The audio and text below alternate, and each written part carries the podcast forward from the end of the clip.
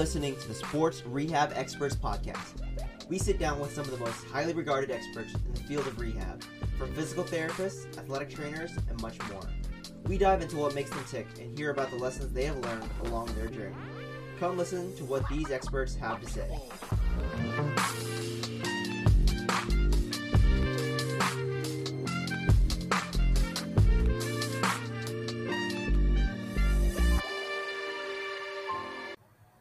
And welcome inside to another episode of the Sports Rehab Experts Podcast. Today we have another guest. We have Dan McGovern, the PT for Boston College, and among many other titles. Dan, welcome in. Thanks, Chase. I appreciate the opportunity to speak with you and your listeners. All right. So we were talking a little bit pre-show about kind of all your different roles. So why don't you introduce um, yourself a little bit to the listeners? Sure. Uh, so uh, this coming season, I'll be beginning my eighth year as physical therapist with Boston College Sports Medicine.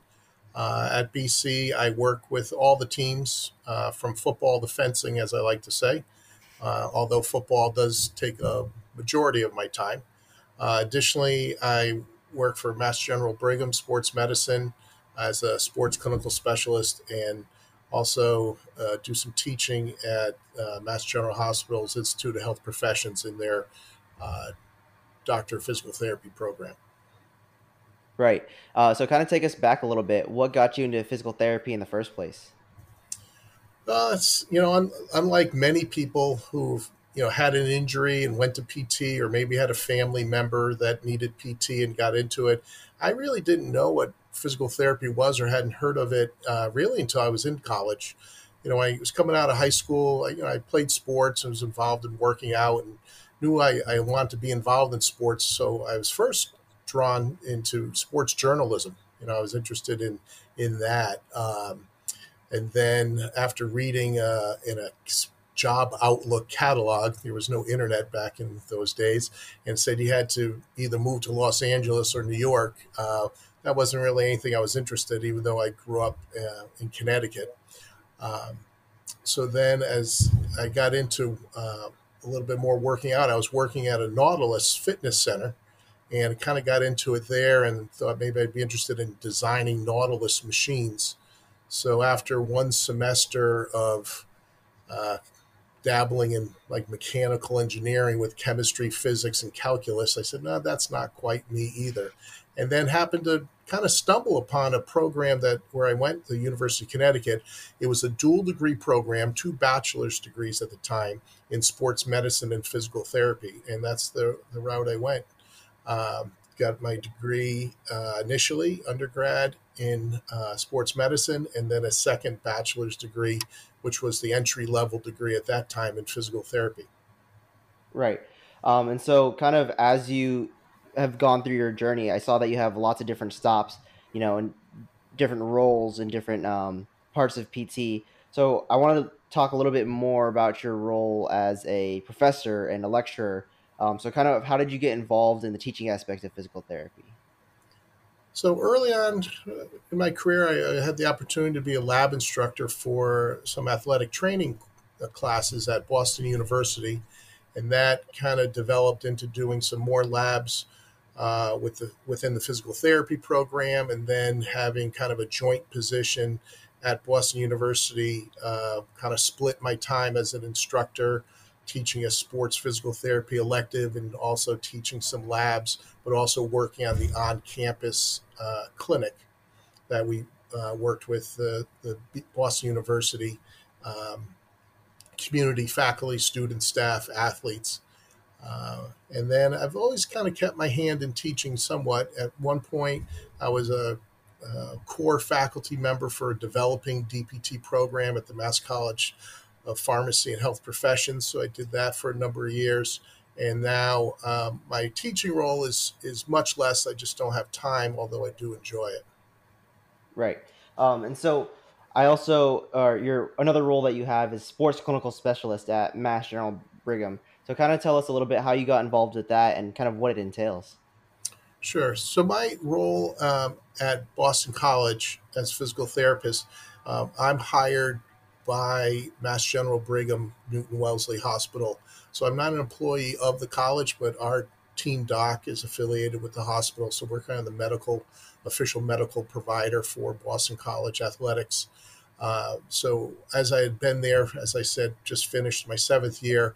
Uh, about a year and a half ago, I started uh, working clinically within the hospital system to help develop uh, the uh, developing sports medicine program. Okay. Um, and so, what is you know in developing a sports medicine program for a larger hospital system? What what do you what are those things that is involved with that? Sure. So it's certainly uh, involved education internally within the staff who are interested in in uh, working with athletes and becoming a sports physical therapist uh, within the hospital, but then also within the whole uh, Mass General Brigham system. We have a number of hospitals: Brigham and Women's, Mass General. Uh, Newton Wellesley Hospital, and several others. So uh, I have some roles and responsibilities within the whole network as well. Right. All right. So um, obviously, you kind of wear a lot of hats and have a lot of different roles. So I wanted to ask you: so what are some different differences and similarities that you have when you're treating in your own clinic versus when you're working in the hospital system versus when you're working, you know, with Boston College athletes? Sure, probably the biggest difference. Uh, so at, at BC, I work uh, with the athletes, but also within a team with the athletic trainers as well. So uh, typically, uh, most of my responsibilities involve kind of long term rehab, so post op, whether it's ACL, Latarjet, uh, hip labral repair, those types of things. So, kind of long term. So, I'll see the athletes typically three times a week uh, for an extended period of time, no real insurance restrictions, which is nice. But they, they, they're typically seen, on, especially on the football side, twice a week, every day. I'm sorry, twice a day um, every day. Uh, so they're getting a lot of treatment in. So it's and it's things are changing quickly. So it involves a lot of communication. Right, and, and then, then, so as go ahead. I was going to say then in in the hospital setting it's a little different. You, you don't typically see the athletes as frequently, so you have to rely a little bit more on a home exercise program, or uh, you know if they're a high school athlete, working uh, with their strength conditioning coach if they have one at the high school. Okay. Um, and then you also, I saw that you own your own clinic. So kind of tell us a little bit about how that came about, and uh, and then what your role is there. Sure. So a few years back, I had set up my own uh, kind of out of network practice uh, to kind of supplement what I was doing when I was teaching more. Uh, but in recent years, I've kind of backed that way down just uh, because of my increased responsibilities within um, the college and uh, the hospital. Okay. So I purposely set it up out of network because I was kind of a one man show, didn't want to deal with insurance and the, some of those restrictions. So um, although it's you know it's a little more freedom, you know obviously people have a certain um, limit to their uh, wanting to pay per se out of pocket. So uh, often those uh, treatments were less frequent, maybe once a week or once every other week. And some people twice a week. But gotcha. Um, and so, kind of a more clinical question. Sure. Um, so you obviously have a lot of different hats, and I'm sure your schedule is you know jam packed. Uh, how do you kind of make sure you stay up to date on like the current evidence? How, how do you find time in your your schedule, your busy schedule, to make sure that you're up to date on the most recent literature to kind of make sure your athletes are best taken care of? Yeah, so within my roles I described, you know, we have journal club. Uh, we also do some uh, in-house education that I, either present or co-present or involved with. So uh, being able to participate in those types of things. Uh, teaching keeps you on your toes for sure. You got to stay up on the latest and greatest um, of the evidence but also just being involved, you know, as a physical therapist, as an athletic trainer and strength conditioning specialist, being a member of the different organizations and uh, getting the different journals and trying to stay on top of that. Uh, and probably in the last year, starting to listen to podcasts like yours and uh, and a few others, and um, probably on uh, you know, probably Twitter, I find you can get some very good information, some good discussion without too much of the outside noise. yeah, Twitter Twitter is a great resource um, for finding I think directly from most authors, you can find like their best work or their work without having to go through PubMed or anything like that. And it's because I'm on my phone anyways. I might as well, you know, look at something useful and that can help my knowledge as well. Um, and so you've been, you know, doing PT for quite a while now, and I'm sure you've been around a lot of good sports PTs, and then, um, you know, seeing students come up through the through the ranks. So, kind of, what makes a good sports PT to you, and what are some characteristics that you've seen help make you know good PT students into good PTs? Sure. You know, a lot of students come in and they, they want to do sports either because they had an injury or that type of thing in high school. They played a high school sport. Uh, so a high percentage, because I always ask the students what do they think they're interested in. Uh, but that does change. So, you know, they, they find other things that interest them, neurology or pediatrics. But the ones that that kind of stay in it, uh, I think they certainly have a passion for what they want to do. Not that the other disciplines don't, but I think sports is it's changing all the time. Advances in sports medicine uh, are, are, happening at a, at a, fast rate, so you need to have that passion to kind of stay on top of it. Uh, you need to be flexible. Uh, my schedule at BC uh, changes, uh, you know, day to day almost. So you know, a meeting gets called or something happens, a workout runs longer. Uh, so definitely have to be uh, adaptable and, and, flexible. And then the commitment to learning, lifelong learning. Uh, you know, you, you think you, you know everything when you graduate, then you quickly realize you don't really know anything, and then you slowly fill in some of the pieces. But, uh, you know, lifelong education. You know, as you know, new grads that you've seen coming out through PT school that you know you think you know things, but you actually don't uh, when you're working with higher level athletes, especially when you don't have that experience, uh, what are some different ways you would recommend for you know students that want to get into sports PT to you know working with higher level rehab uh, that you might not have experienced during clinical rotations or you know at your own clinic? Well, I think prepare. You know, find out what you know what's going on with the athlete? Get into their their medical record. If they had a surgery read the surgery. If they had some sort of imaging look at the imaging. Look at the radiologist report. Uh, communication. Communicate with the athletic trainer the team doc the strength coach whatever the case may be. Uh, but don't fake it. You know, they'll see right through that. Um, if you don't know something ask questions. Um, i thought I thought when I came out of school that being a sports physical therapist meant you were aggressive. So I was going to be aggressive because I want to be a sports therapist. Let's take the crutches away right away.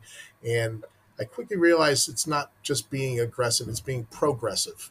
You know, being educated what's going on and um, understand what different time frames uh, that are needed and what criteria need to be met in order to kind of progress the rehab. Okay. Um, and so, kind of more generally speaking, you know, you've been doing sports PT for um, such a long time. You know, obviously, you have to have a passion for it. So, why is sports PT so fulfilling to you? And why, what, you know, you've been doing it for 20 plus years. So, what makes it so easy for you to get up and realize, okay, I like to do this as my job? Sure. So, yeah, actually, closer to 34 years. it's been, I just, I just wrote that down because I wasn't quite sure, just in case it came up. So I was a little surprised to see how long it was. Um, I think because it's always changing. The athletes change, you know, whether you're working with high school athletes or college athletes, you know, every year you're getting a new class of athletes coming in, uh, the advances. So, you know, when I got out of school in the, uh, late 80s, mid late 80s. Uh, ACLs were being casted in flexion and not allowed to weight bear. Um, we used isokinetics a ton back then. Then we didn't for a long time, and now the pendulum has swung back to isokinetics and testing. So to really to see how um, the pendulum on a lot of things has shifted and swung one way or the other.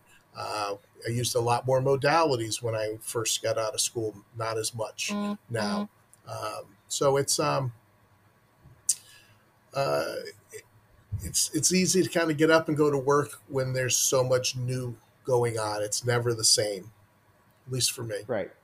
Um, and so you know, as you've been at Boston College for you know, you said this is coming up on your eighth year. Kind of walk us through what it's like like a day in the life for you? Um, you know, what from the time you wake up to you know time you're treating with the athletes, and then you know even jumping back and forth between your different roles, teaching and lecturing.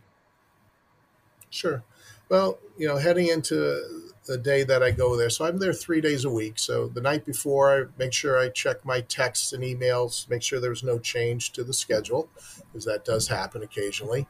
Uh, I kind of know what's ahead of me. I know who I'm seeing, unless there, of course, was a new uh, surgery that uh, someone recently had. They were coming back, or or we just had uh, our freshman football players just come onto campus recently. So uh, just kind of familiarizing myself with who of that group may may be in need of some rehab um, from a previous uh, surgery.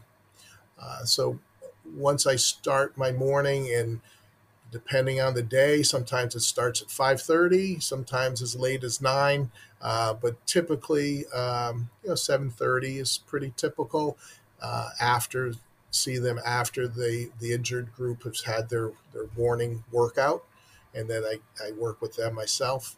Um, and so my position, as I said, I work with all sports. So I work in two different athletic training rooms. So I kind of work side by side with the other athletic trainers. So the morning I typically spend in, uh, which is more the football athletic training room, and then the afternoons uh, more with the with the other sports. Okay um, you know, as you're working with a large group of athletes, uh, you know, I'm sure there's athletes that are maybe skeptical or sometimes untrusting. So, um, how do you kind of build that that buy-in with athletes, especially you know when you're just all you're trying to do is help them, but sometimes they can be a little standoffish. How do you kind of get them to kind of buy into what you're selling? Yeah, and that's that's I've been fortunate to find that's not too common but you know there are some that are going to either have worked with somebody at close to home and have what they think or what works for them. So you have to respect that as well. Uh, I think you just got to let them know that you care.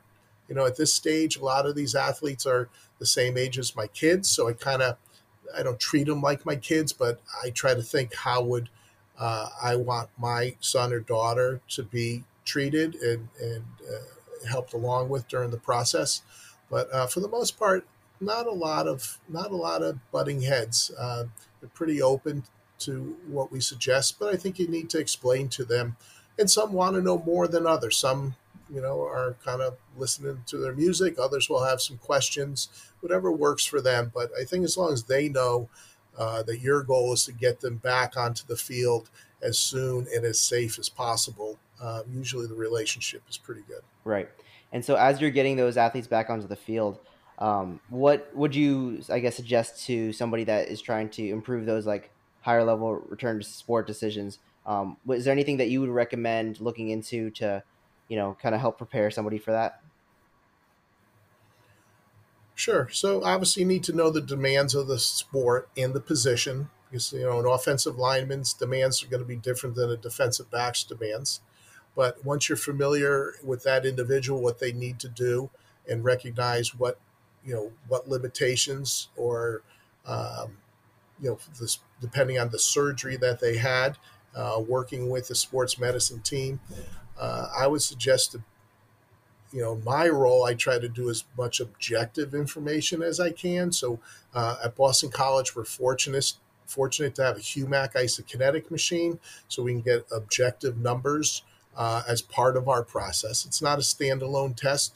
We also do some hop testing, but certainly, uh, you know, you got to watch the athlete move and, and go back into uh, limited drills and skills uh, before they get back into full contact. And so, last kind of kind of clinical question: um, when you're at Boston College and you're working with the athletic trainers in the training room, and you're working with the strength coaches, trying to get them back and you know, trying to get them reintegrated with the team and you're you know talking to the position coaches trying to give them updates on when this person could be back um, how do you kind of make sure that everyone is on the same page especially with so many moving parts so most of a well, overwhelming majority of my communication is directly to the athletic trainer. So i don't do interact with coaches too much. And i think part of it is to make sure that there's there's one clear message So uh, I'll communicate with the athletic trainers and let them know, you know, what's going on. If there's any change in status that they may not be aware of, or if we had a, a day that we uh, performed an isokinetic test, I'll be sure to get the results to them right away uh, and kind of look at that, say, hey, they're making good progress, or they're still lagging a little bit on their quad, or whatever the case may be. Uh, so uh, I think at least at Boston College, we try to keep the communication not you know kind of streamlined, uh, so not too many no opportunity for miscommunication. Right. All right, so not so clinical question. Um, what has been your favorite memory so far working at Boston College? You've been there for eight years, so I'm sure you've had lots of you know times that you've really enjoyed working your job. So what kind of stands out the most? Yeah, sometimes it's as simple as just seeing a kid get back on the field. You know, for some other kids, it's seeing them graduate and get their degree from a, a great school like Boston College. Uh, other examples are, you know, seeing a, somebody get drafted or go on to play at the next level. I, I, just before we got started, I, I saw on one of the social medias a, a woman on the soccer team uh, signed with a team who had she had come back from a, a surgery that had the opportunity to work with her. Um, uh, we, you know, one of our hockey players won the Stanley Cup last night. So, so those types of little, you know, successes. Again, sometimes it's related to uh, their sport, or just getting back to it, or even just academic to see a guy uh, or woman, you know, get their degree from from the school. Awesome. Um, and so, last question for you, Dan. Uh, do you have any advice for anybody that you know wants to get into, into sports at any level, professional, college, um, you know, working an outpatient? How would what advice would you give to those you know aspiring sports PTs? Uh, I'd probably say you know start networking, even if you're a student. Uh, you know, I, I'm a big fan of LinkedIn. Uh, if anybody want to reach out, I'm I'm open to that. Just kind of let me know who you are. But uh, I think starting you know networking because that definitely will help you advance in the field. Uh, join the, the uh, American Academy of Sports Physical Therapy. Get take advantage of all the resources like that that are available, you know, as students or, or, or new grads.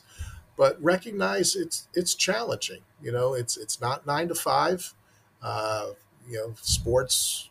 You know, if you want to work with high school athletes, well, they can't come in at nine o'clock. They need to come in you know, either before school or after school or after game or practice. So it's uh, it's demanding and it's constantly changing. So you can't just put it on cruise control. You got to continue to attend courses, seek out maybe uh, additional certifications, um, maybe volunteer some time to get the, that experience. Um, and it's competitive.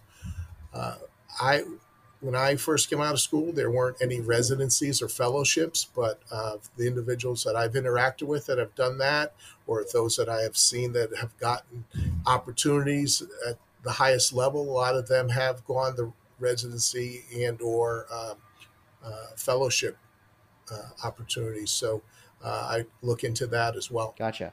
I think that's all great advice. Um, you know, networking is kind of how we met, and so Dan, I appreciate you coming on and I appreciate your time. Is there anything that you would like to plug or anything like that?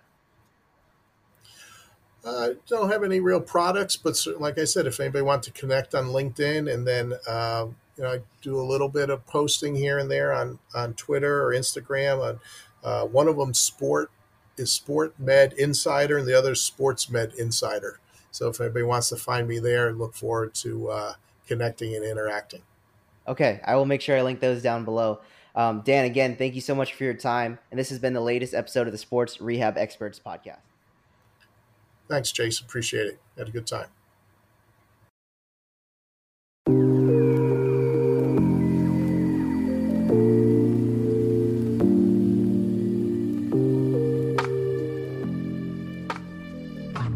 thank you to Dan McGovern of Boston College for coming on to the latest episode of the Sports Rehab Experts podcast.